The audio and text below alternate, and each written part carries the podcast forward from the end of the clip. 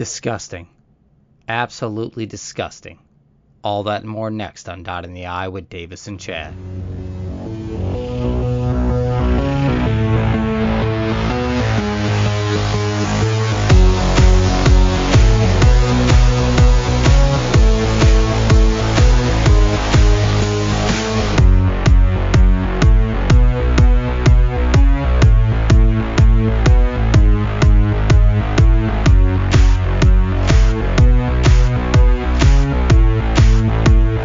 What's up, Buckeye Nation, and welcome to Dotting the Eye with Davis and Chad. And yeah,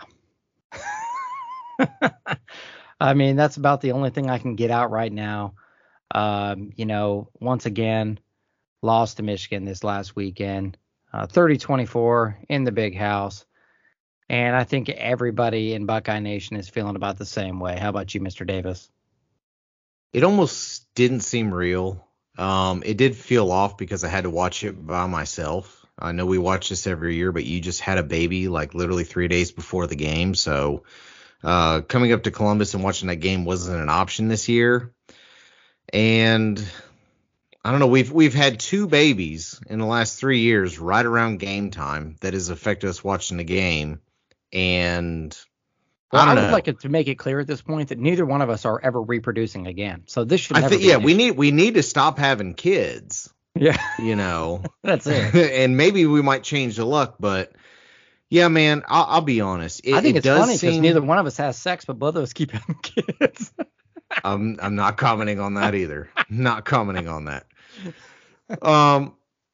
It just seems surreal, man. It's, you know, I guess, you know, when you put it in broad terms, we haven't won since 2019.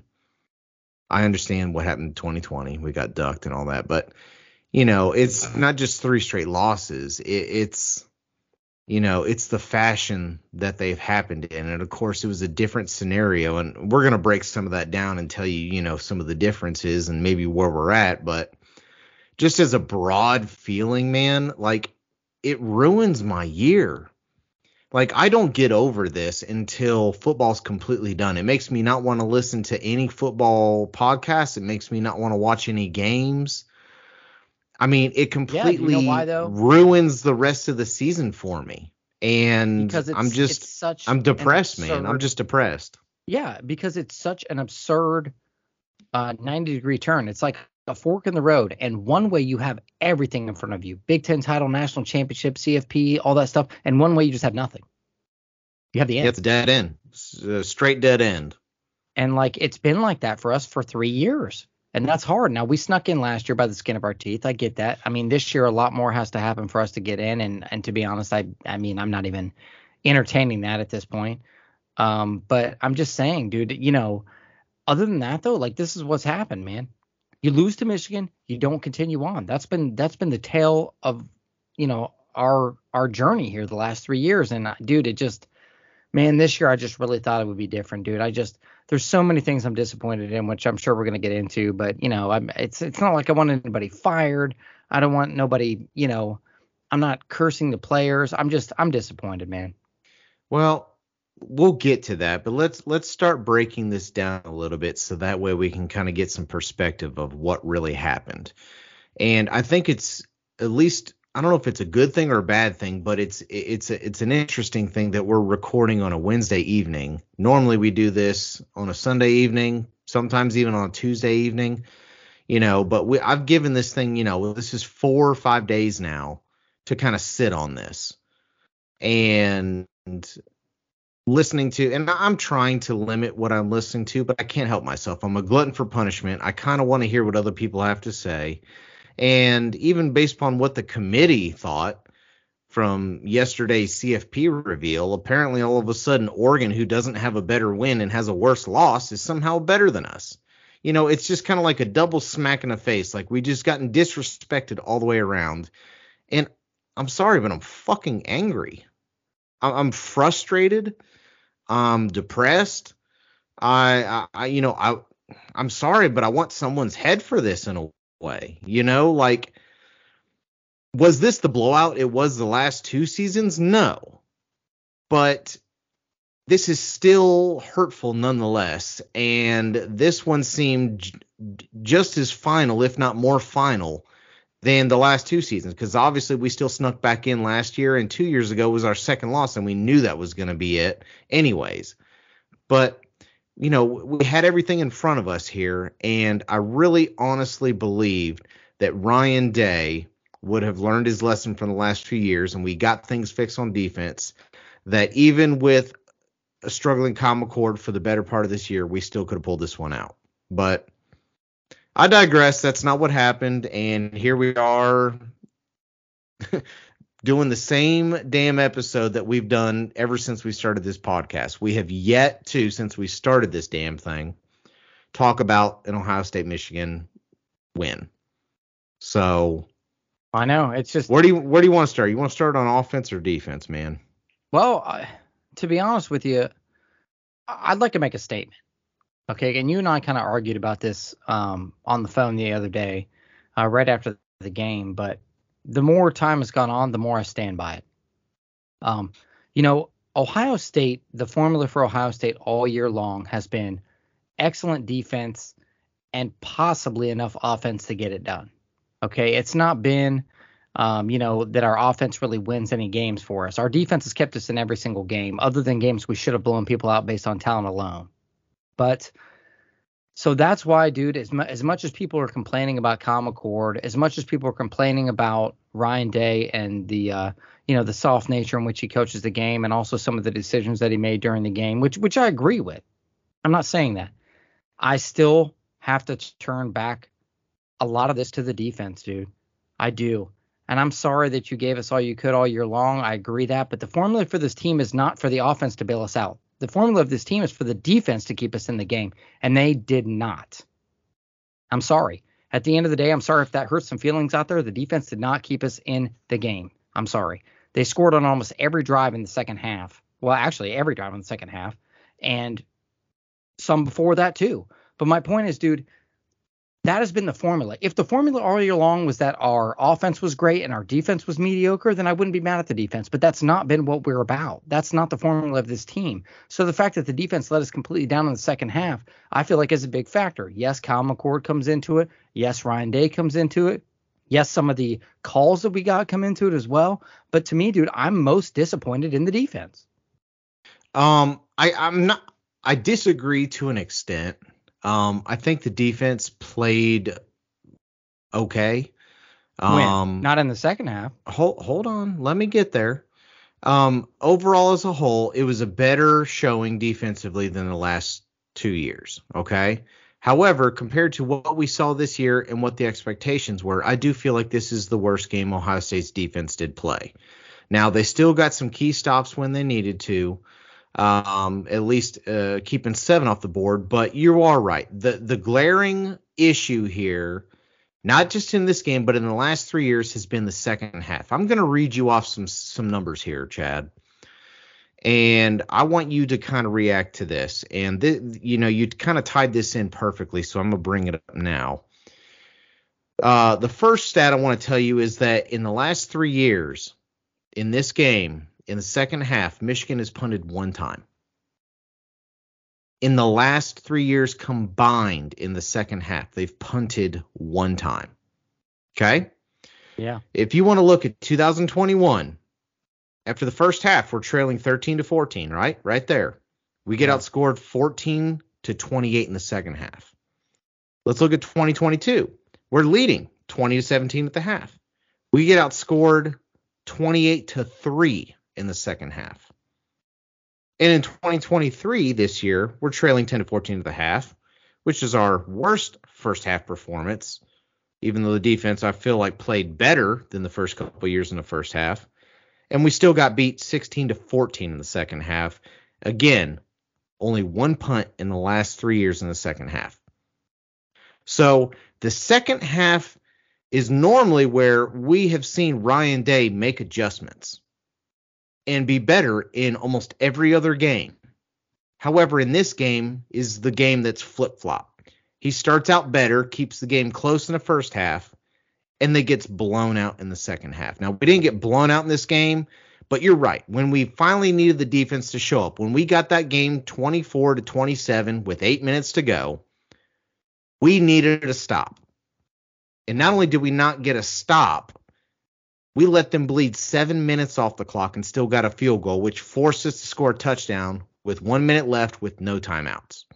And I'm sorry, but with a quarterback like Kyle McCord, which we'll get into in here in a minute, that was going to be a recipe for disaster.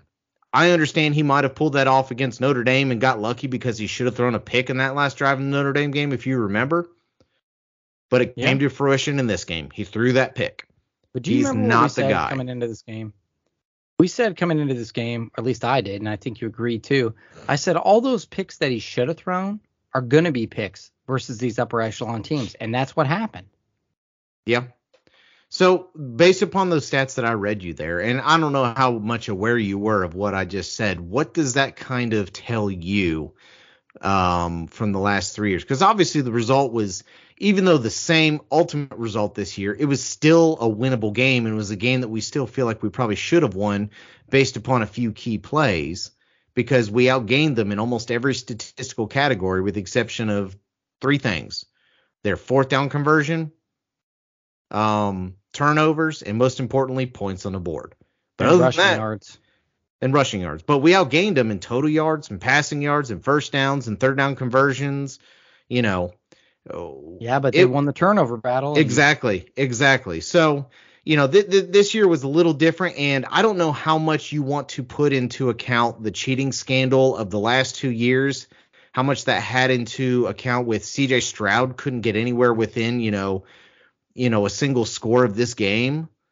And as bad as Kyle McCord was in the turnovers, we only lost by 6. So what is that saying when everyone even, assume that this is the best Michigan team that they've had, but yet it's the worst offensive team Ohio State's had, and yet we still only lost by 6 on the road. But how did we lose by double digits the last 2 years with CJ Stroud? There's an interesting. Well, you understand what I'm saying here? Yeah, I do. But I'm saying I think we don't adjust well. Number one, I think we play way too conservative each year, and that's on both sides of the ball. We really didn't put any pressure on JJ McCarthy all day long.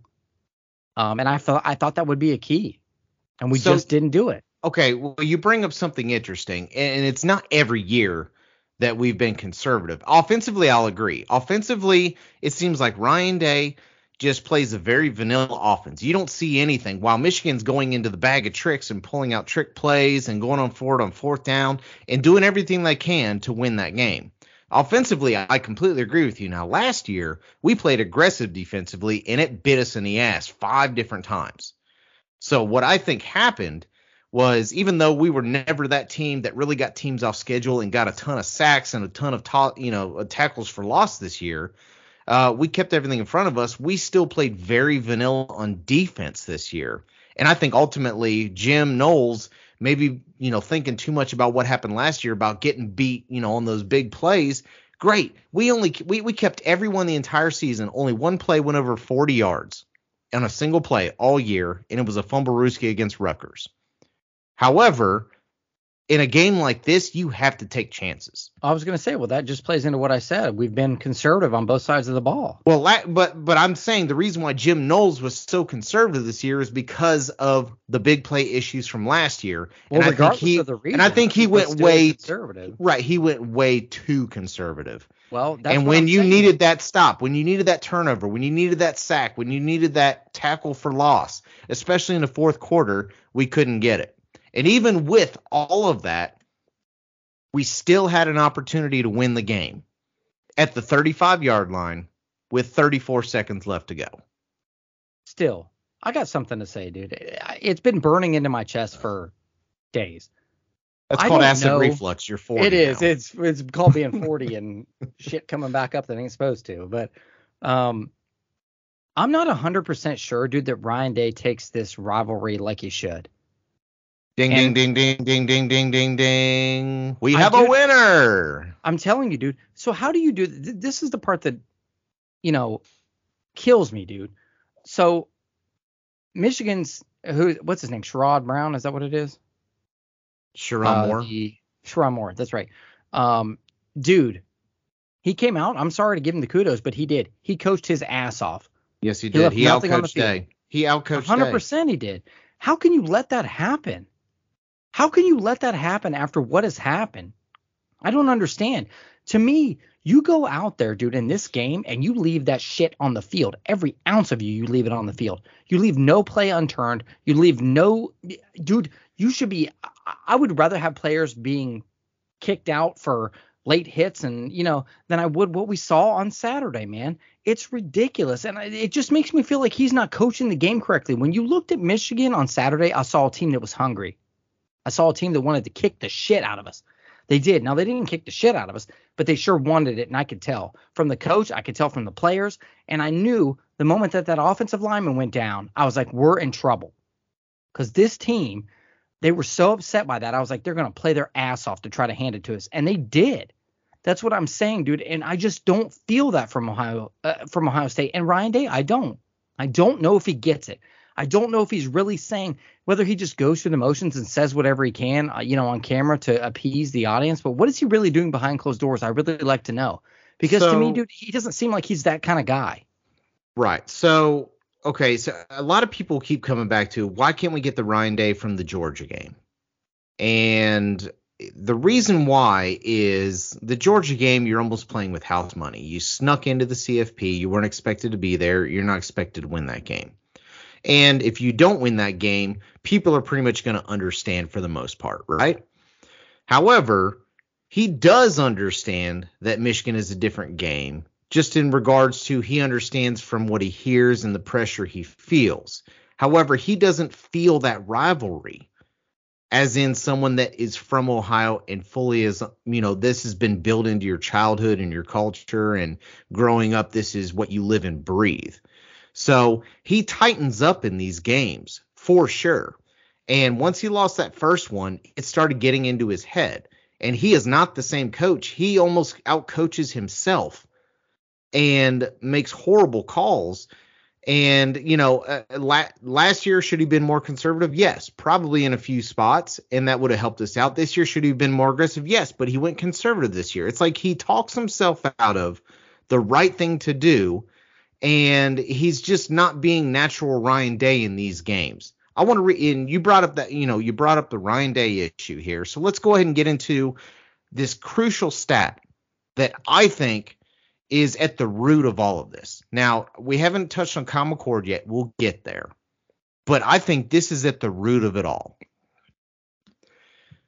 Let's take the last three major coaches for Ohio State that were real Ohio guys. I'm talking Woody, Tressel, and Urban. Would you agree? Yeah. You might be able to include Earl Bruce in that, but I'm not going to include him in this stat, even though Earl Bruce still had a winning record. He was 5-4 against Michigan. Urban 7-0, Tressel 9-1, Woody 16-11-1 for a combined record of the Ohio guys, the Ohio coaches, understanding this rivalry, hating the other team, legitimately, personally hating the other team and understanding the gravity of the rivalry. They are a combined 32-12-1 for a 72% win percentage. Now let's take the last couple coaches, very successful, but are not Ohio guys.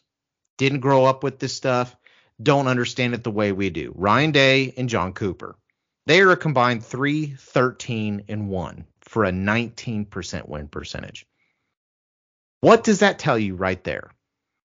If you are not from Ohio or fully understand the gravity of this rivalry deep in your core, then you don't get it. And you can't fake it. Ryan Day says all the right things, but he doesn't get it. He doesn't get it. I think at this point, dude, and you know what's funny is I've kind of had the wool pulled over my eyes as well because, dude, I believe in what he says. You know, I've been taught to do that. You know what I mean? Like Ryan Day says we're preparing 365 days to play Michigan. Then I believe that, but I don't think that's true. And they may be, but there's a different thing than saying it and going through the motions and actually feeling it and believing it. And And the other thing, too, I mean, some people won't even have the argument. Back in the day, you know, most of Ohio State's players were from Ohio in the Midwest. You didn't really nationally recruit players up until probably later in Jim Tressel's years and especially Urban's years, right? Is more nationally relevant. And now we're at the point where I'd say half the roster, if not more, is not even from Ohio. And that didn't used to be that way. And that's a little bit of a factor. But what you do at that point is it is upon the head coaches to instill that rivalry and what it means and the culture in the locker room to play out of your damn minds in that game that it means something. I mean, think of all the past years where we can remember key moments in these games.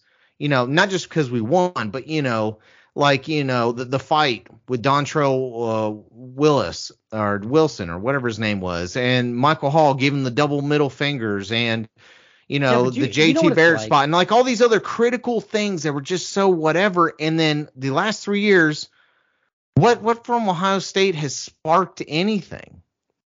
Nothing. It's like this. OK, so let's put it like this. Say your kid plays soccer. Now, you could give a rat's ass about soccer, but they're playing for the championship, and you know how much it means to them. So you show up and you show out for your kid. That's what we all do as parents, right? Well, that's what Ryan Day and Ohio State need to do for the city of Columbus and Buckeye Nation. That's what they need to do. I don't give a shit if you're from California, Texas, Maine, or Guam. I don't give a shit. You chose to come here to Ohio State. You know what it means. Whether or not you feel it or not, you need to go out there and give every freaking thing you have in that game every year. That's for the city that you represent every year. And I swear to God, I will tolerate nothing less ever. So I'm sorry to say this, dude. A lot of people are going to, you know, clown me for this or whatever, but dude, give me Urban Meyer back today. I don't give a shit. And I don't care that Ryan Day only loses one game. I don't care. I told you before this year, whether we won or the national championship or Big Ten title, I didn't give a shit. It was about beating Michigan, and we didn't do that. So for me, I'm done. I don't care. So before we get into Ryan Day again, because I know we're going to go down that path, and that's fine. It's warranted. I want to get into Kyle McCord. And dude, you've been getting into a lot of guys. I don't have a rebuttal. I don't know what to tell you. I mean, you told me we were going to get into quite a few people on here. I said we're going to get into. So I'm not alone in this. We're both getting into it. I'm just saying I'm getting a little bit shaky on the verbiage here. This is gonna be... Again, I have no rebuttal for any of that. So, but Kyle McCord, I'll be honest. I came into this game hopeful, but I'll be perfectly honest, I was not surprised at all. This is the same thing that we've seen for the entirety of the year. My personal opinion is that he's not improved hardly at all from the beginning of the year. He is still the same quarterback that 75% of the time he can throw a good ball, and every once in a while he throws a dime. But 25-30% of the time, it's super inaccurate and turnover worthy. And he's a statue. He has no pocket presence. He stares down the first receiver. Hate to interrupt you, but just remember this. How many balls this year were thrown just in the general direction of Marvin Harrison Jr. knowing that he could make a play, and he made one? That's going to be gone. Well, absolutely. I mean, yeah. I mean, so I'd just like to throw that out there because most of his a lot of his completion rate, you know, was due to the fact that Marvin Harrison Jr. is a man amongst boys. Yeah, because, you know, on a side note, Emeka Egbuka has been completely disappointing this year. Now, I understand he was hurt and injured, but he was nobody. And our third option will rotate between Julian Fleming and a true freshman in Carnell Tate. And even they didn't get a ton of numbers. So pretty much all the passing yards with actually Cade Stover was the only reliable option we had besides him. But I mean, I agree. But to me, it didn't come as a surprise. And this has been a similar complaint of ours for the entirety of the season. And we talked about it after the Minnesota game and the Michigan State game saying, you know, this is going to be some fool's gold here. These teams are so bad that Kyle McCord's going to look better, but it's not going to be true Kyle McCord. Because when he played the tougher games, we're talking Wisconsin, we're talking Penn State, we're talking Notre Dame, he did not have good numbers. He threw turnover-worthy passes, and of those, a lot of them weren't being turnovers until a crucial moment when you play a good enough team like Michigan, where they actually come back to bite you. Because we lost by 6 points in that game, and we gifted them 7 points right off the rip. So after that interception, we actually still beat them by a point the rest of the game, and that was with a missed field goal. So Kyle McCord, to me, I've seen enough now through the entirety of the year that he should never start at Ohio State again, in my opinion. I'm not going to say that he can't get better, but in my opinion, knowing the weapons we had around us and everything else, talent alone can only get us so much. But to get where we need to go, Kyle McCord's not the answer. And so let me ask you this right now, because I asked this question earlier today, and I want to hear your response to it. You're Ryan Day right now.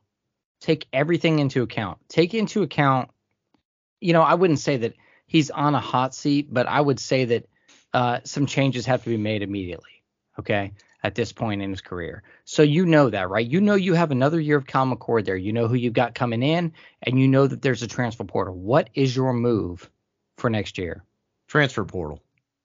You're going to go to the portal and pull in a – And you go hard at the transfer portal. You offer what you have to offer. There's going to be a plethora of options, and now, you cannot sit around and wait. Do you think that I could give a shit less? I could care less. And to be perfectly honest with you, if you screw some stuff up by bringing someone in, good. Screw them. If they don't want to compete, get out. That's where I'm at now, because you need to bring someone in. I don't care who's in a room. I don't even care if we have Justin Fields in that room. If Justin Fields lost this game, I would bring in someone and spark something in that room. Whether or not that person that we brought in as a transfer is going to win the starting job, best believe we brought him in to win the starting job. And if you don't want him to take that job, you better improve your play. We cannot just stick with Devin Brown and Kyle McCord and Lincoln Kienholz and then hope that Aaron Nolan, a true freshman, is going to magically come in and just fix everything. This room needs to be shaken up, and I think we need to go hard at the transfer portal and bring someone in. I'm not going to say that whoever we bring in will be the starter next year, but it needs to be shaken up. And enough of this good old boy, like you've been in the system for this long, and we owe something to you crap. You don't owe anything to these players. Nothing. Dude, McCord's I don't care. You don't years. Owe anything to them. Yeah, bring, you know what I mean? You need to do what is best for the program. Bring someone in that is a proven commodity and make someone earn that job legit. Yeah. Well, that's where I'm at. Right. I would say, other than the Michigan game, okay, which I have my opinions about, like we've discussed, other than the Michigan game, I'd say we've had probably one of the best defenses that we've had in the last 5 years. Would you agree with that this year? Since 2019. And we compared to 2019, but 2019 was different because we had Chase Young and we had Jordan Fuller and we had Okuda. I mean, we had a lot of really, really good NFL talent on that team. That's a pretty elite defense this year. Absolutely. I think that defense should have won a national title this year. Okay, you know that, by the way, on top of that, we've had elite talent around Kyle McCord as far as skill position players goes. Absolutely. Would you agree with that? A deep running back room, really good wide receivers, which in my opinion did not play well at all this year, but I don't know how much that was Kyle McCord and how much I think it was a combination of that.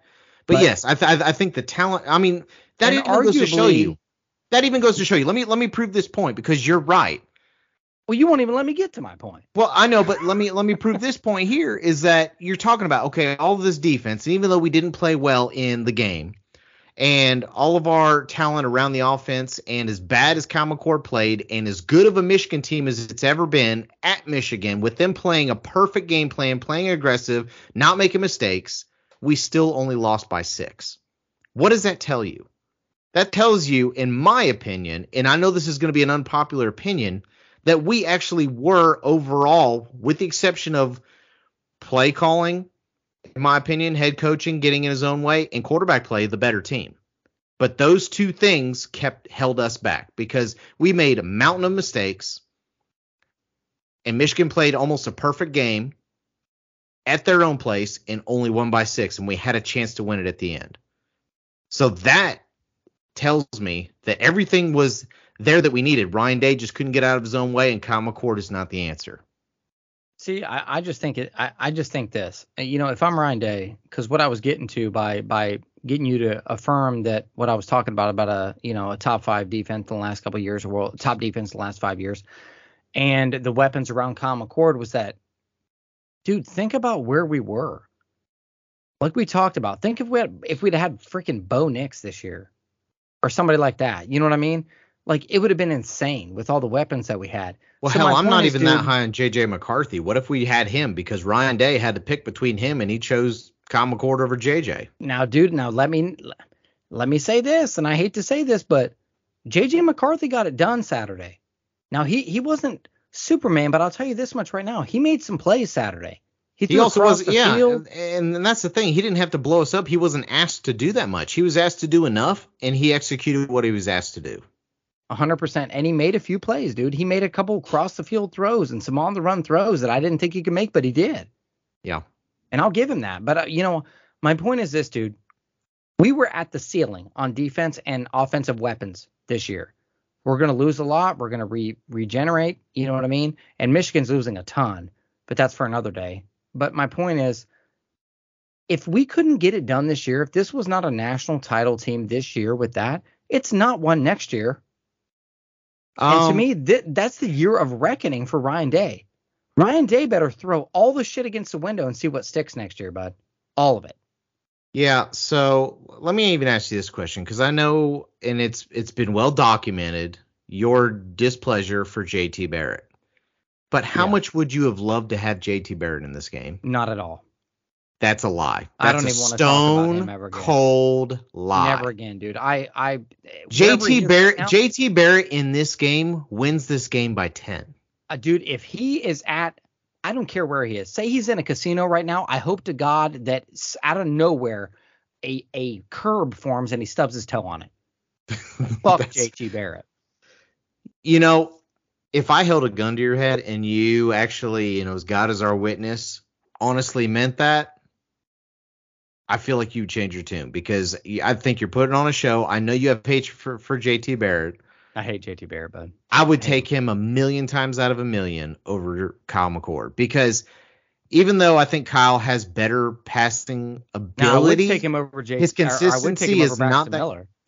Okay, shut your mouth right now. First of all, anyone that's listening, finally, if they didn't sign off listening, they did now, because that is the most asinine bullcrap I've ever heard in my life. That one's for you. Well, it may be for me, but don't you ever badmouth Braxton Miller again.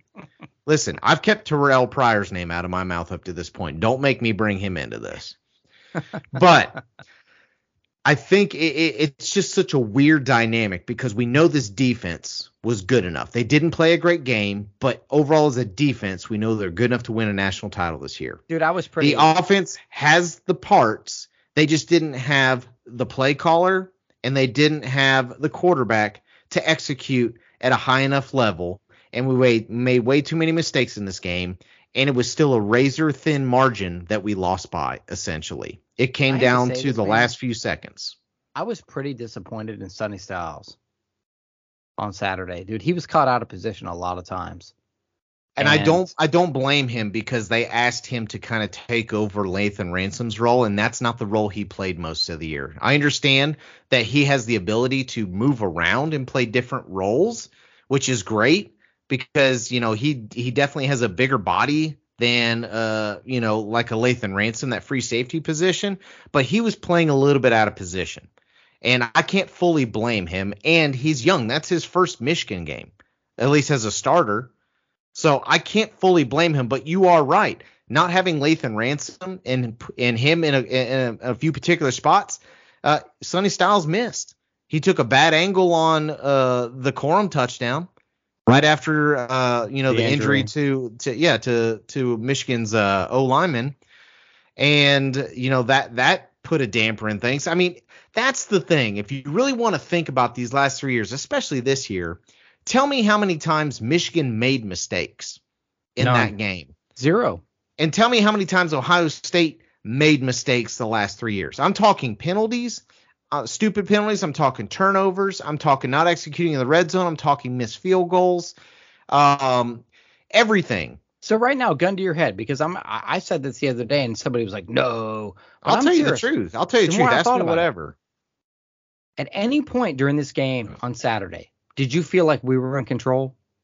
Absolutely not. No. The entire game. Even when we were tied 17-17, I didn't feel that way. No, the entire game, I didn't feel like we were in control ever. And I didn't feel like, obviously not in control. You're feeling out, we both have two drives that result in punts.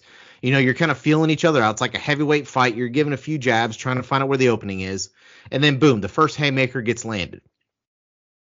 Kyle throws an awful pass that not only was it a horrible pass and he did not read the defense properly there, but Marv didn't even do anything to try to break that up. And then even after it was picked, he just kind of stood there and walked. Like, it disgusted me a little bit to see that. The effort out of Marv on that play, even though I wasn't entirely – his effort sucked in that play. But anyway, obviously, just like when you play defense, you're taught to play a little bit of offense. You're taught to play a little bit of defense when you're on offense. That on Marv – totally, but he's partially to blame for that. I'm not saying he even could have broken it up. It was so far led and ahead of him, and Michigan's CB jumped that route so quickly that it was a horrible play. But the lack of effort pissed me off. And anyways, they land that first haymaker, and especially since that point, we trailed or only went to time the entire rest of the game. So at any point in time when Michigan had the ball, they were either in the lead or could take the lead. So obviously in any game situation like that, you're never going to feel confident. And that last drive, as I remember, is, even though we had a chance with 1 minute left and Kyle McCord, I just, as much as I try to be as optimistic and as hopeful as I could be, I was like, I don't see any way, judging by what I've seen from Kyle McCord this year, that he's going to pull this off. Sure, did it happen against Notre Dame? Yeah, but they also got some things to go their way, and it came down to a last second run at the goal line. Now, don't get me wrong, he's still got us down to the 35-yard line with 30 some seconds left. So he partially did it, but he's just he's immobile, still makes bad decisions, throws the ball up sometimes, and at the end of the day, he doesn't just throw the ball up. When he's in trouble, he throws ducks out in the middle of nowhere. You know what I mean? Like, just, dude, I'm sorry, man. Like, and you know what? I'm willing to bite this bullet. When CJ was here, I wanted to see Kyle. When CJ was struggling early in his career, I wanted to see Kyle. That almost sounds blasphemous now when you say that, doesn't it? It really is. Like, and but I felt like even when we did get to see him, I didn't get to see enough of him to form an opinion. And I'm willing to say right here and now, I was wrong. I was wrong all day and twice on Sunday, dude. We have seen enough. Yeah. He's not the guy. I'm sorry, dude. He's not the guy, and I'm just going to say this flat out. I don't give a shit if he's been in the system for 25 years. He's not the guy, and you know that. I would rather live and die by another freshman if Aaron Nolan comes in and he's like a, you know what I mean, a dual threat kind of guy, a Braxton Miller / Justin Fields type guy. I'd rather live and die by his mistakes. Then let him take his lumps early on, but then he's going to be establishing something good, and you'll have him for 3 years. Exactly, because next year is going to be a young year for us anyways in skill position. So why not, you know what I mean, why not go ahead and let him take his lumps, and then year two, year three, dude, we are in the green. And then, I mean, we're still sitting here. I mean, we talked a lot about this, and I know it was partially based on rumors, but even some of the things I saw on field, Devin Brown could still potentially earn this starting role. Nah, and Lincoln Kienholz might have some opportunities. Now, Kienholz, I don't know. But Devin Brown, I'll be honest with you, dude. If Devin Brown isn't starting over Kyle McCord, he needs to go. Because it has nothing to do, like I said, Kienholz. You're talking about in the upcoming bowl game. What's right? That? You're talking about Devin Brown starting in the upcoming bowl game? No, I'm talking about in stature at Ohio State. Well, he's not going to know he's going to start. It's going to be another freaking battle. Why would he stick around and wait for another battle to go? Especially when he didn't start. He needs. Well, he didn't get a fair shake at the beginning of the year. We both can agree to that. Shake the stick right on out of town, bud. He's gone. Go on. See ya. All right. So let me ask you this then. Before, actually, I'm going to do this first. Let's go into Ryan Day for a sec, and then we will finish before we talk about another guy potential. Get into? Yeah, sorry. Apparently that's my saying today. You said, let's get into Ryan Day a little bit. I was like, Jesus, another guy down. Let's get into this topic about Ryan Day. Does that sound better? There you go. Ryan Day. Where are you at with him for the near future? And I'll actually lead off first because I have always been more on his side than you have been this entire time. And even initially after the game, I was still probably more pro Ryan Day. I'm just like, you know, I had to let it settle. And I toughed through going back and watching the game a second time to really try to, you know, see it again unbiasedly, even though I know it was going to happen.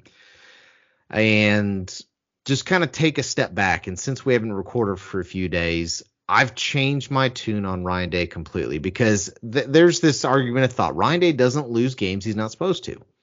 You know, and that's happened under Tressel. That's happened under Urban Meyer. But Ryan Day doesn't do it. He beats every team he's supposed to for the most part. He's only ever lost to ranked teams. However, he's 1-5 against top 5 teams. And 1-3 now in the game.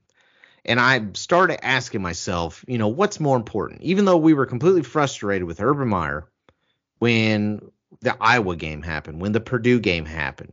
But guess what we got out of Urban Meyer? We got a win against Alabama. We won a national title. We never lost to Michigan. And in that stretch of time, I can handle those oddball losses for the dog that is going to get the job done against big-time opponents in Michigan. And I think Ryan Day is the opposite. I think the success and the numbers and everything looks great. It's almost kind of like Ryan Day is like Kyle McCord as a coach. And I know that's a really bold take that I'm making right now. But it's like the numbers are going to look good because at the end of the day, he's getting the job done against lesser opponents. But when it comes to the big time opponents, it's a choke job. And I didn't used to say that because Ryan Day did at least beat Clemson. But really, that's the only big-time game he's won, in my opinion. I don't think you can count these Penn State games because Penn State is a bunch of choke artists. And who else has he really beaten that's been an elite program?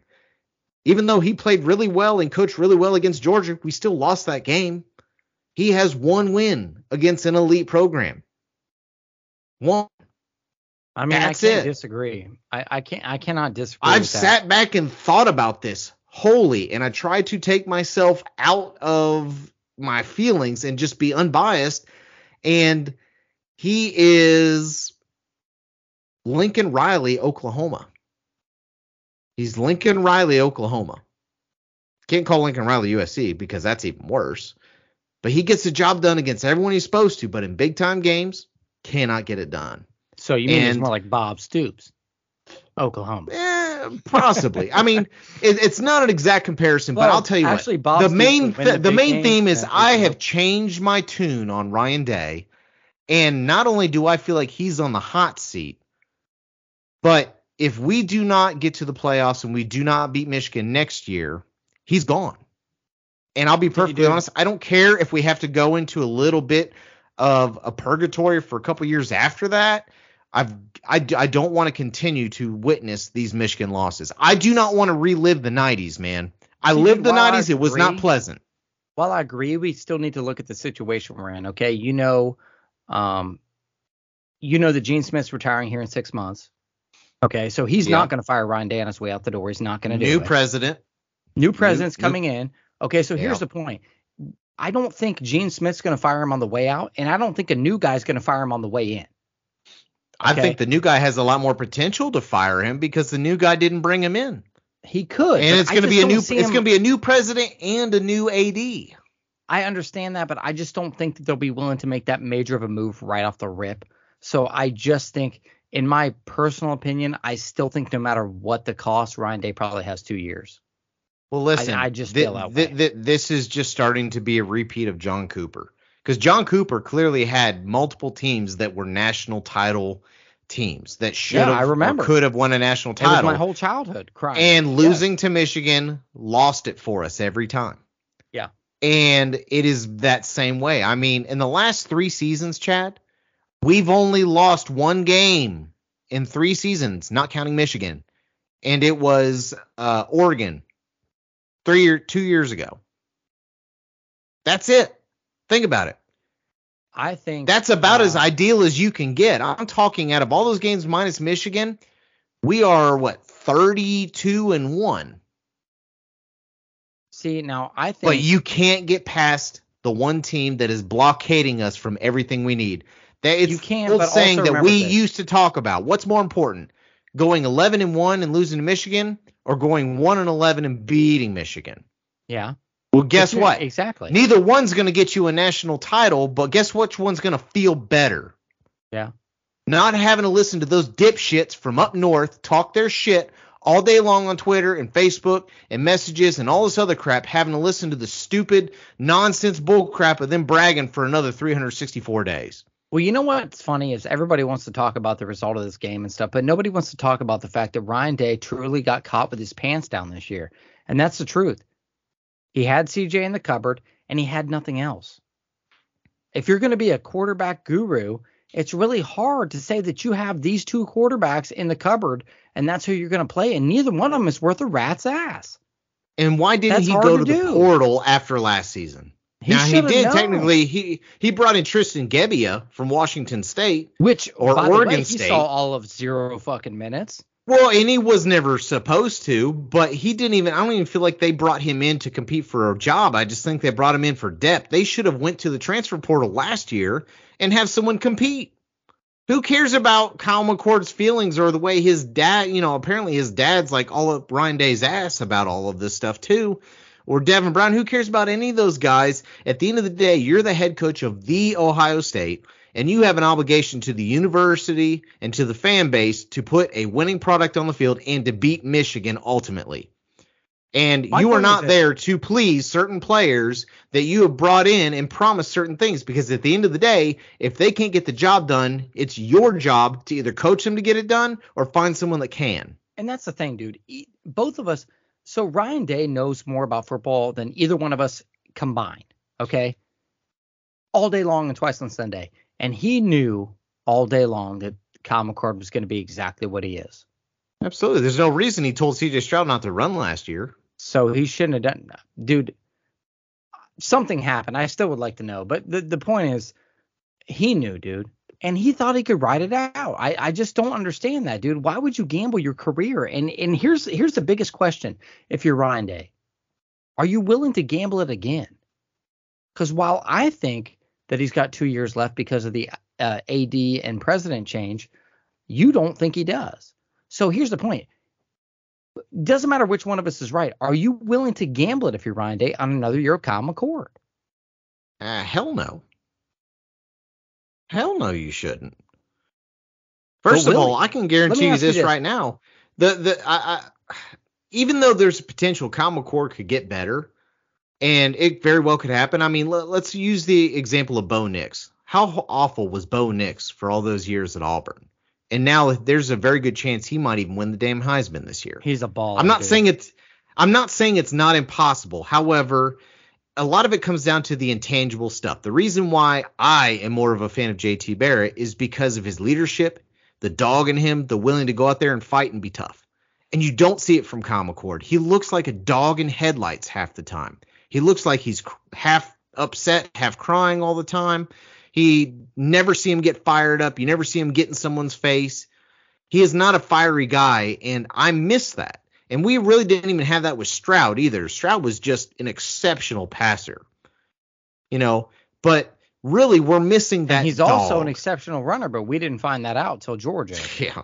Well, obviously now that we're seeing who we had behind him, no wonder, like I said, Ryan Day told him to not run because God forbid he got hurt. We're going to have to put Kyle McCord in last year and it would have been even worse. But so he knew this last year, to be honest. Let's backtrack it. While he had CJ, he knew what Kyle McCord was going to be probably. I believe that, yeah. So like I said, what the hell, dude? Why are you gambling your career on mediocrity? I just don't understand that. And maybe he thought he could develop him, or maybe in practice he's a different player. But once he gets under the headlight or under the lights in front of the crowd, I would bet he gets nervous and melts. I don't know.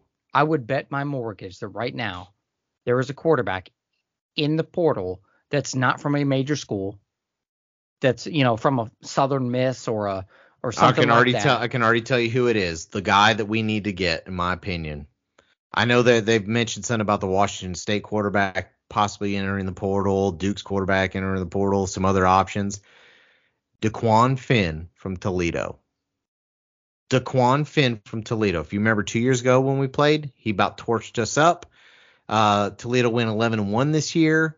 He is a Braxton Miller-ish style quarterback. I know how much that makes you happy. But he's a dual threat, great athlete. You can't say that on the air.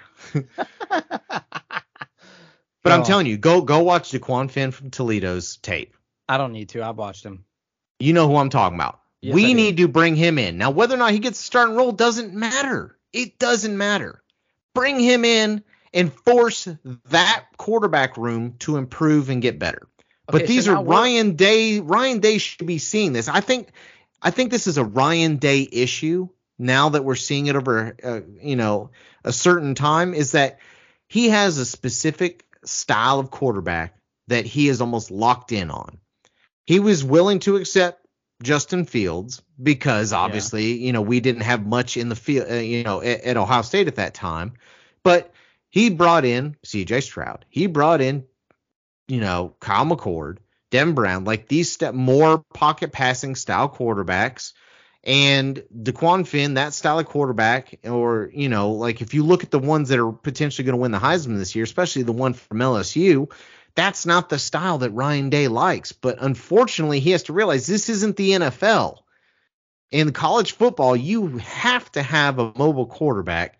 And the more mobile they are, I understand they are more injury prone. But if you can be smart about it, they also can extend plays and make your offense so much more dynamic. Well, let me ask you. The last thing I would have called our offense this year was dynamic. We were as far from dynamic as I can remember. No. But let me ask you this. So we all know what we think he should do, okay? We've talked about that for, a few minutes here. But if you had to bet your house, what is he going to do? If you had to bet your house today on whether or not Kyle McCord's your starting quarterback in 2024, would you say yes or no? I'm going to say no. I really honestly believe that he gave it a chance.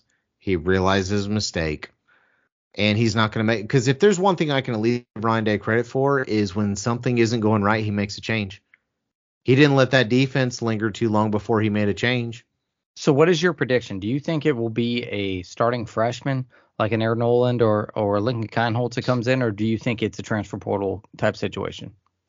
So that's an interesting concept, and I want to lead it with this. I think a lot is going to be telling with our bowl game.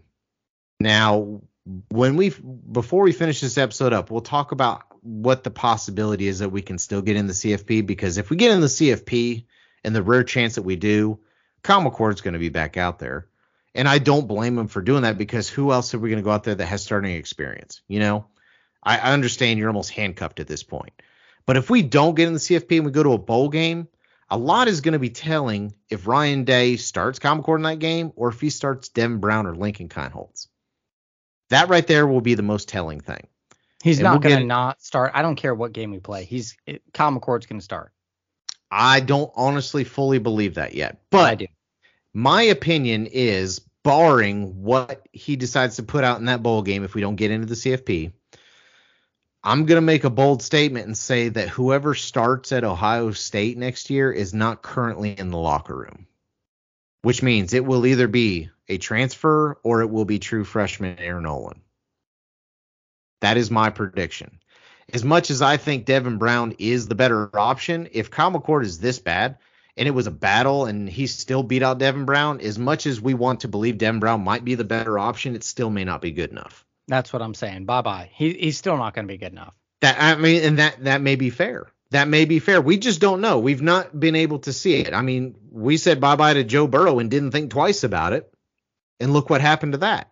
So we don't know. I'm not saying that Devin Brown's going to be the next Joe Burrow, but you have no idea. Yeah, but there's a difference between, an embarrassment of riches which is why Joe Burrow left. And I don't know a better analogy, so I'm not going to say it. No, okay, I mean, that's fair. I mean, he was behind Dwayne Haskins, and Dwayne Haskins set every passing record at Ohio State. Like, I understand that's a fair thing to say that, you know, it's not like, you know, we were taking the lesser of two evils. We just had two really good quarterbacks, and Dwayne Haskins was the one. I get it.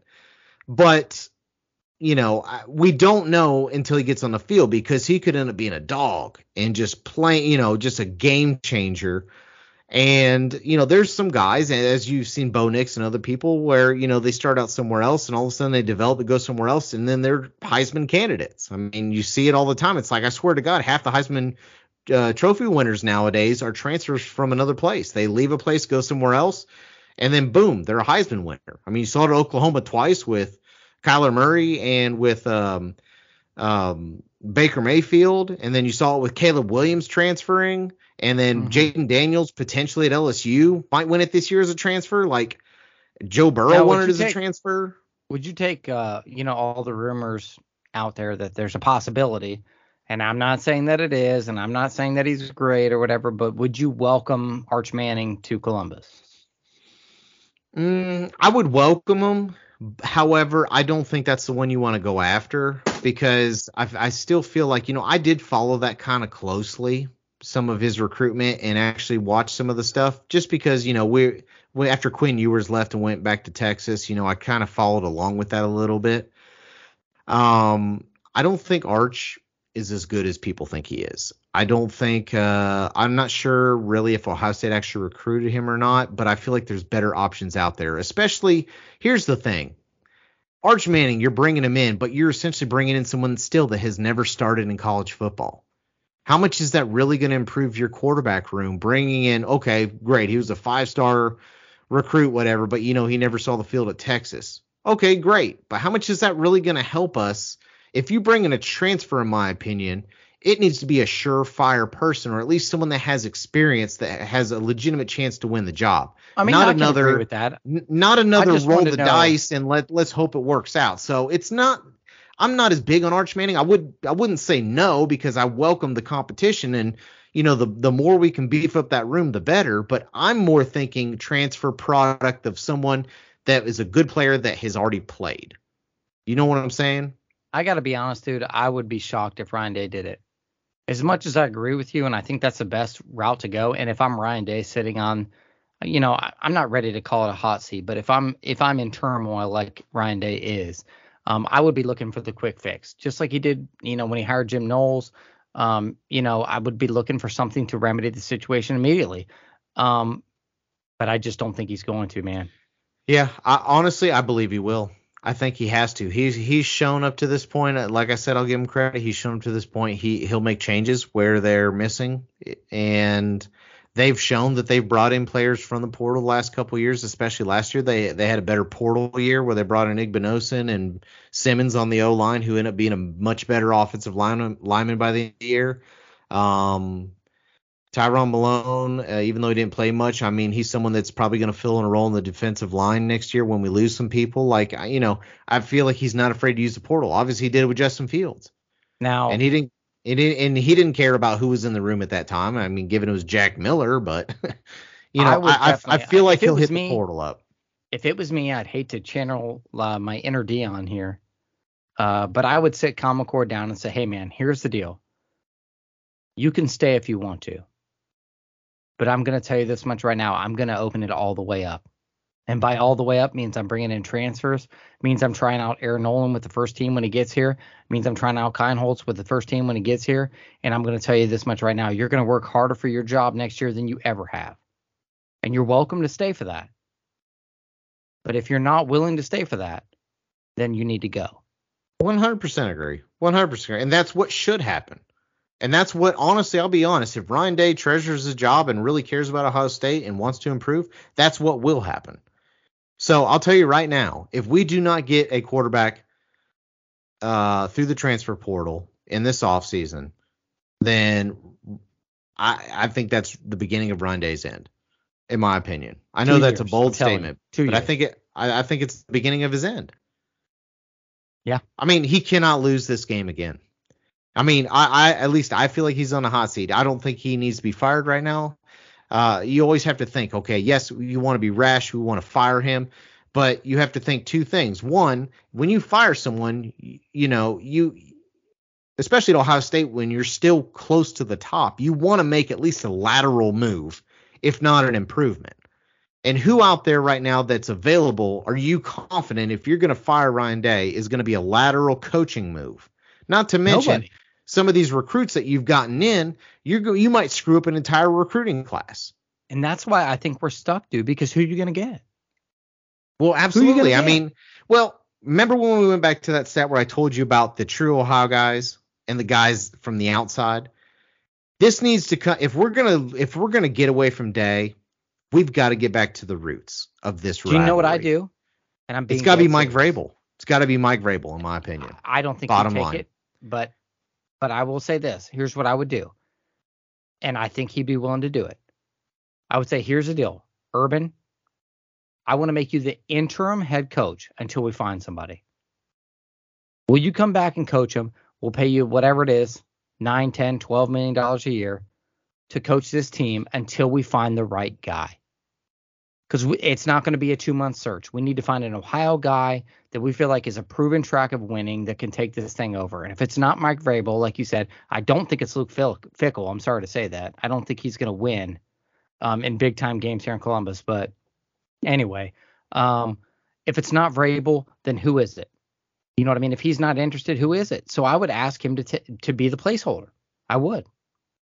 Dude, I honestly love that idea. I've never been against Urban coming back. I just didn't think it was possible between the controversy that happened last time he was here, the controversy that happened when he was with Jacksonville, and just how, even though I think we both believe Urban's not a bad guy, but, he's not like okay with domestic abuse or, neglect or just giving, I don't think negatively of Urban, I don't think negatively of Urban, but I think the general feelings about Urban over a national landscape is negative, and Ohio State may not want to accrue that. But let's just think about what just happened at Arkansas this week. If you follow that, Bobby Petrino just took an offensive coordinating job at the same place he got fired from 10 years ago for wrecking his motorcycle and cheating and all this other stuff.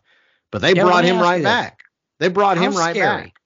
What's been Urban's mantra all these years, right, is that he gets too wrapped up in the pressure, too wrapped up in the expectations, and then he ends up failing, right? And he has health conditions on top of that. Whether those are real or not, that's for another day. But the point is, that's what happens everywhere he goes. Can you imagine how loose Urban Meyer would be knowing that it doesn't matter? We're hiring you for an interim job. Like, we just need you to hold the place. So there's no pressure. There's zero pressure. You don't have to. You know what I mean? Yeah, we're not asking you to win a match. Honestly, I agree where you're coming from, but knowing what I think I know from Urban and how he is, he wouldn't be okay with the interim role. He would like, this is my job, coming back. Well, that's fine. I'm not going to be just in waiting. If he comes in here in the interim role and he, goes undefeated or makes the CFP or whatever and makes a run at it, dude, and he says, I want this job, then yeah, you give it to him. You give it to him, but you don't have to give it to him. And that's what I think would be the benefit to Ohio State. So can we agree that Ryan Day's on the hot seat? Dude, I don't know that I'll call it hot. I don't know. Okay. I don't think it's hot. First of all, it would have to be hot. If he loses to Michigan next year, is he gone? Maybe. The answer is yes to me. Answer is absolutely yes to me. Can I tell you this? You can't. First of all, you can't compare Jim Harbaugh for going 0-5 in his first 5 years, yet Michigan retained him, because Michigan was hot garbage for the better part of 20 years. Dude, I think the entire they were in a different state of mind. That's and they had saying. Their Michigan guy that was going to rebuild this thing. I think the entire situation revolves around the changing of the guard at Ohio State. I think if Gene Smith was still there and he was planning on being there another 5 years, yeah, he'd be in trouble. But I think with the change of the guard, it puts a question mark on it, dude. I'm not really sure. How are they going to handle it? We don't know. We know how Gene Smith operates, dude. We've dealt with him for how many years now? We don't know how the new guy operates. We don't know. or girl, new guy or girl, whoever it could be. Whatever. The point is, dude, potato, potato, hot dog, potato, whatever it is, dude. I'm just saying, you know, we don't know. So I'm not ready to fully put them on there yet. I'm not ready to put his seat to be hot. I think it's warming up, definitely. But no, we've switched roles a little bit. I think his seat is hot. I appreciate the fact that he is winning the games that he should, and we continue to have 10, 11 win seasons. But again, you know, it really forces you to figure out what your priorities are. Are your priorities are, you know, being in a top 10 team every year, but failing at the end of the year? Or is your priority, regardless of what the outcome is, at least you have bragging rights against Michigan? And I'll tell you what, I don't know anymore. I would rather have bragging rights against Michigan and not even be ranked. Not anymore. Because what's the point of being a top 10 team if you're not even going to get into the playoff or have a chance to win, and you still lose to your rival and then have to listen to that shit for an entire year? Yeah, but I would rather beat Michigan. Actually, listen, my priorities, these last 3 years have helped me figure out my priority. Yeah, my priority has now changed. I am no longer worried about a national title. Okay, but I am no longer worried about the playoff. Before you go any farther, I need to put this in before you go farther. The fact that we could play them 3 times next year and the first one not even matter, does that change how you feel? The first one absolutely matters, because that might be the only one that's actually on campus and the one that's going to feel like a true rival. It doesn't matter, but it may not matter because you play them the next week. You could play them. You could lose to them and play them the next week for the title, which means the first game wouldn't mean anything. Dude, I understand what you're saying, and we had this argument in the past when we talked about the extended playoffs and how we do have the potential of meeting them multiple times. To me, at this point, especially since, you know, it's a lot more in perspective now, because, yes, we went on that 10-year streak where we hadn't lost and won, you know, only lost 2 times in 20 years, basically. You know, it's a different perspective now, man. We haven't tasted that victory in 4 years. I don't care. Hold up. Hear me out. Wait. Let me give it to you, please. Jesus Christ. Oh, my God, you're going to give it to me? Yeah, well, dude, you've been giving us all these guys. It's my turn. We'll get in here. So hear me out. Say you're undefeated and you play Michigan and they have a loss and you're the top 2 teams in the Big Ten next year. So it doesn't matter, right? It does not matter. If you lose that game, it doesn't matter because you play Michigan the next week. You play them for the Big Ten championship no matter what happens. Is that game still going to mean that to you? It will for me. I don't know about them. I can understand maybe on a logistics scale and player scale and health scale and coaching scale, I can see how that can change some things. But as a fan, I don't want to lose that game next year at home on our turf. Are you kidding me? What do you mean that the game's not going to mean something next year? They're going to walk into our backyard next year. We may both be undefeated again next year. And you're going to sit there and tell me that game doesn't matter, even knowing we're going to play them the next year anyways? Hold on. I didn't give you my opinion. I just asked yours. I'm telling you, every game's going to matter against them. I don't care if we play them 3 times in a year. If we go 2-1, it's going to be a little bit of a fair because we didn't beat them every time. Okay. Well, I just figured I'd ask, dude. Because listen, let's say you play them 3 times, right? Let's say, and here's the way it goes. Let's say you beat them at home, right? And then you beat them the next week in the Big Ten championship game. But somehow you get matched up against them in the CFP and you lose. Guess what? It was a failure. Because you still lost them that year and didn't win the national title. Yeah, but you're missing my point. If you lose to them the first game and then beat them for the Big Ten championship and then beat them in the CFP and win the national championship, the first game didn't matter. The first game did matter because it still happened and it was on someone's home turf and there's still bragging rights. Now, I understand where you're coming from, and I think that the chance that that's really going to happen is actually going to be a lot more rare than we think. Now that we're including USC, UCLA, USC, Washington, Oregon, some of these other teams are getting better. I do not think that that's actually going to happen as often as you think, especially since we haven't even talked about what repercussions we think's going to happen from this whole cheating scandal once the season's over. Because Michigan's team might actually be decimated to where this might have been the last legit quality matchup or at least crucial matchup between these two teams for the next handful of years for all we know. Well, I still think Harbaugh is going to go, and I still think that they have a lot of seniors that are graduating. So here's my point, dude, and I was going to ask you this earlier, but we got sidetracked. So even if we do beat Michigan next year, say we do whatever and we beat Michigan next year, you know, to me, it's just not going to feel the same. No, this one was the critical one, man. This one was the critical one. Yeah, that's why this one, even though it was close, and sometimes the close losses hurt. I'll be perfectly honest, man. Of the last 3 years, the one that still hurt the worst was last year. That was at our place. That was with CJ Stroud. And even seeing what we did against Georgia in the playoff really made me feel like somehow the ball was dropped or we got cheated out of it or something. But never, dude. Never. Last year was the most painful Michigan loss that I've ever had. Not for me. This one, 100%, dude, this one hurt. The cheating on the line, they cheated you for 2 years and dodged you for one, and you finally get a chance, dude. I know, but we also came into it. And so you mean, see, there was no cheating last year? Why was last year more important to you? Last year, I'm interested to know. Last year hurt more. How could there be more on last year than there was this year? Last year was more embarrassing. It was at home, and they literally had so many big plays against us. It was a Michigan highlight. Dude, our defense was garbage last year. We weren't expected to win. It was shit last year. We were favored last year. How'd that turn out for you?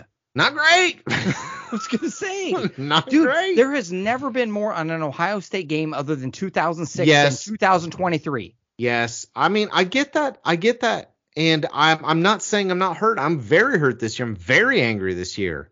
I'm depressed this year. But I'm at least a little bit understanding because I understood our shortcomings came in two key spots, and it showed. Yeah, it definitely showed. But we were at least on the road, and the game was respectable to where at least I'm not going to sit here and say that we just got ran up and down the field and it was completely fucking embarrassing. No, because that's not what happened. But I did ask if you ever felt like you were in control, and you said no. Hell no. No. But then again, I haven't felt in control of this game since 2019. Yeah. I mean, that's true. So, dude, we better wrap nothing's this thing changed up, there. We're way long on this episode. Well, listen, this is a therapy session, dude. We're billing by the hour. Dude, well, we racked up a hell of a bill. Okay. Let's finish with this. So I know we didn't hit on it much, and I'm going to be quick, but Ohio State does still have a chance to get into the CFP. I know, and I'll be perfectly honest. Let me, even before I rattle off what it's going to take for that to happen, tell me, if you had the choice, legitimately, do you want us to even get in the CFP? No. The crazy thing is it feels different than last year because I know what we have on offense and I do not feel confident in it. I'd rather just – as a homer, I want to say yes. I want to say absolutely. I want everything to align and have us sneak back in and have another chance. But I don't feel like the team we have this year on offense is one that can actually compete in the CFP. No. I told you at the beginning of the season, our defense is good enough this year. We would be in every single game.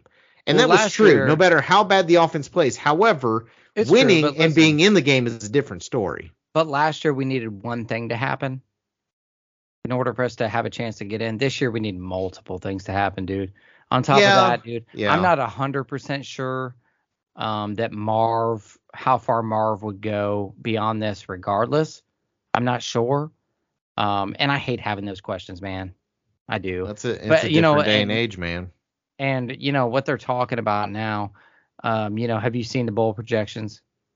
Orange Bowl against Louisville if we don't make CFP. God, what a dog. What a dog of a bowl game.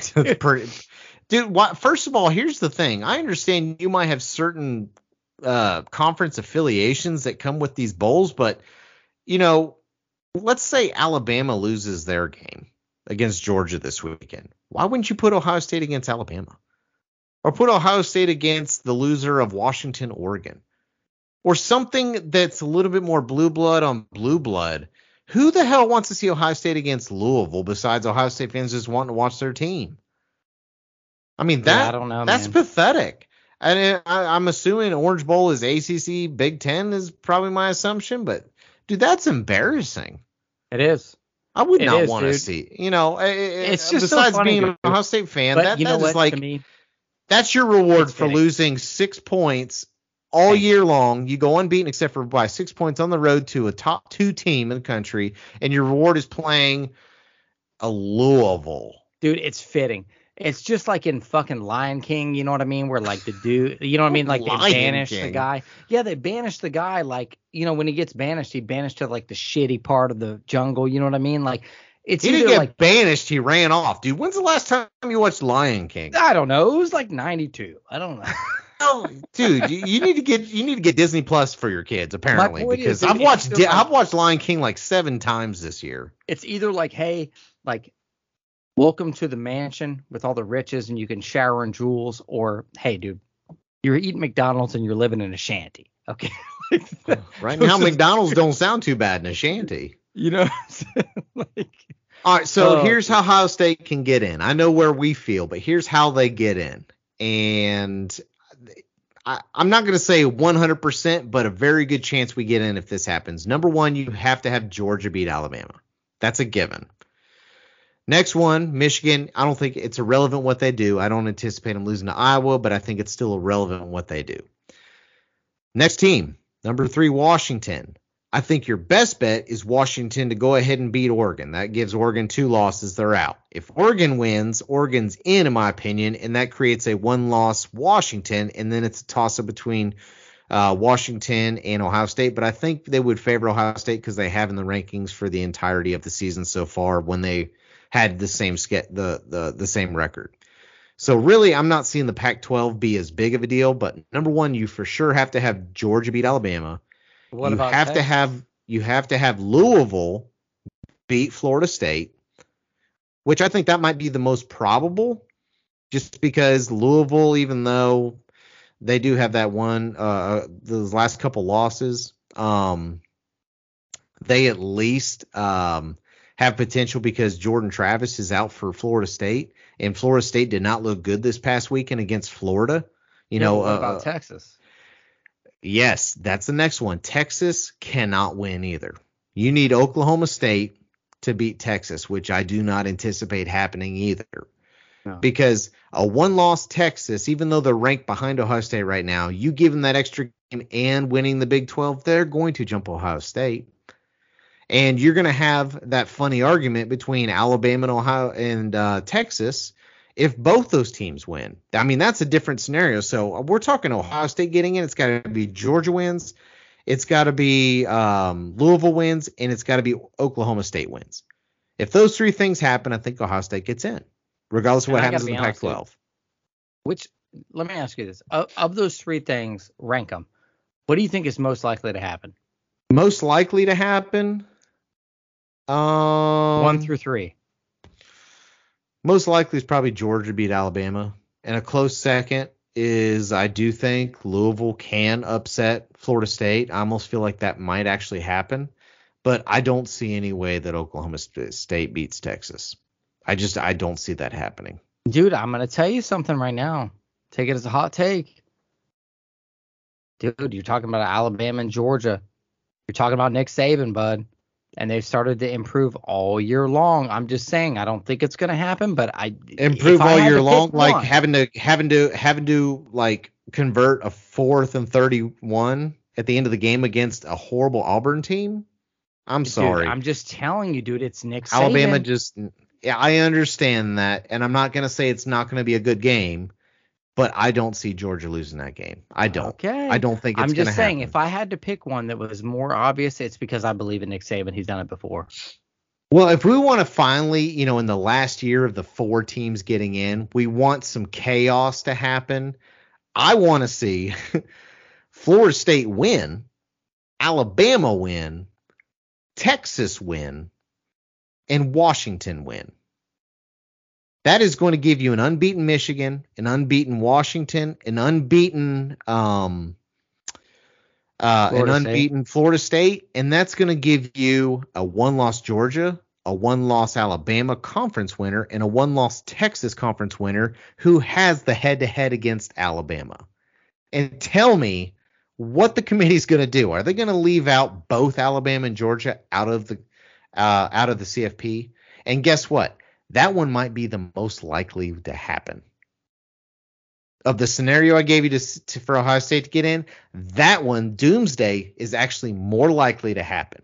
How exciting would that be? Dude, in the last year of this shit, because, I mean, there's obviously – I mean, it's not the last year, okay? We're going to be arguing about – it doesn't matter how many they put in. We're going to be arguing about the first 2 or 3 out.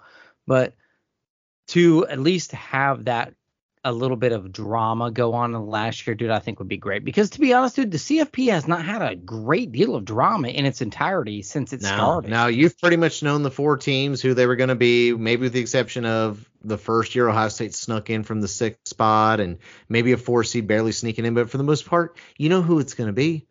It almost always works itself out. I would love to see 3 unbeatens, and they have to choose the last spot between a 1-loss Alabama, a 1-loss Georgia, and a 1-loss Texas. Guess who's for sure not getting in that scenario? Georgia. Yeah, probably for Georgia sure not getting in. You'd have to put Texas in, wouldn't you? But to me, they have a head. But if you put Texas against Alabama right now, don't you think Alabama would probably win that game because Alabama's kind of molded into the better team and Texas kind of petered off a little? Maybe, but to me, dude, I'm more of a resume guy. Absolutely. And I'm just going to tell you this, dude. There is no better indication than head-to-head to me. Wouldn't it be great in the last 4, the last season of the 4, that not a single SEC team gets in, and then they have 2 SEC teams with 1 loss? Yeah, and right. Alabama has 1 loss, Georgia has 1 loss, and neither one of them get in. I would love it. Can you imagine Armageddon happening in the Southeastern Conference? If that never happened, dude, what would ESPN write about? ESPN would. Someone's gonna get. You know what? I'm sorry. That's what I'm reading to happen. I don't care if Ohio State gets in the CFP or not. I want to see exactly that happen. I want to see Alabama win. I want to see Texas win. I want to see Florida State win. Nice. All right, man. Well, let's wrap this up. But before we do, let me talk about our sponsor, www.additionalflavors.com. If you haven't had a chance, go check them out. They do spices, they do rubs, they do all kind of different stuff for your baking and cooking needs. And to be honest with you, a lot of you out there have some wives making some cooking that could possibly use a little seasoning. So if you could, go to www.additionalflavors.com, check them out. And we're going to have Craig here on an episode coming up soon. We just been so busy with everything, so as soon as we get a chance, we're going to have him on. So look forward to that. All right. So our next episode will probably be after championship weekend and after the final reveal. And we will probably break down the CFP and then talk about what the bowl game will be that Ohio State will be going in. Obviously, the format will probably be once a week. Yeah, the format's going to change a little. I will at least tell you this because we didn't mention it. Our prop bets, if you go into the website, dtipodcast.com, you will see that Chad now has a 2-point lead on me. Hold on, that's called a commanding lead. Let's call it commanding. It kind of is. However, a 3 can still beat you at the buzzer. So we officially, because, assuming Ohio State doesn't get in the CFP, there's 1 game left, which means we have 1 last game with 3 possible prop bet points to win. So whatever the bowl game may be, assuming we don't get in the CFP, if I sweep the prop bets in that, I win for the season. If Chad wins any of the 3 prop bets in that game, he will win the season. So it is going to come down to the last game. Now, if we get in the CFP, there's potential for 2 games. But either way, we agreed we will continue to do the prop bets for every single game Ohio State plays this season. So that's still on the line. Be on the lookout for that. But I don't know about you. Not that I'm excited at all about it, but it will kind of be nice a little bit to actually kind of sit back and watch some college football this upcoming weekend, knowing there's no stake in the game and just try to take it unbiasedly. Because like I said, I don't really care what happens. I would like to see chaos, so I'm going to kind of root for chaos this weekend. But we will definitely record an episode next week. So be on the lookout next week for an episode once we finally figure out who the Final Four is, what bowl game Ohio State will be in, and whatever relevant topics we feel like we need to discuss leading up to that bowl game. My pick is Oregon. I just want to make that right now. So you're going to do an early, yeah, I'm going to wait till the Final Four comes out because hell, Oregon might not even be in the Final Four. Do I think they will beat Washington? Yes, but Washington could come out of nowhere and beat them a second time. I mean, if you really look, that's it. I'm not going to get into it. We'll talk about it later. I'm not completely disagree with you. I think top to bottom, they might be the best overall team, but you still got to line them up and play them. And they're in a must-win situation, so we'll see what happens. But if you haven't gotten to already, like I said, go to our website, dtipodcast.com. You can listen to our episodes, past episodes, as well as our prop bets, pictures, links to other things, our sponsors all on there. So check that out. We also have our Facebook fan page and our Twitter, or it's now called X. Again, it's Dotting the Eye with Davis and Chad, so give us a look out on there.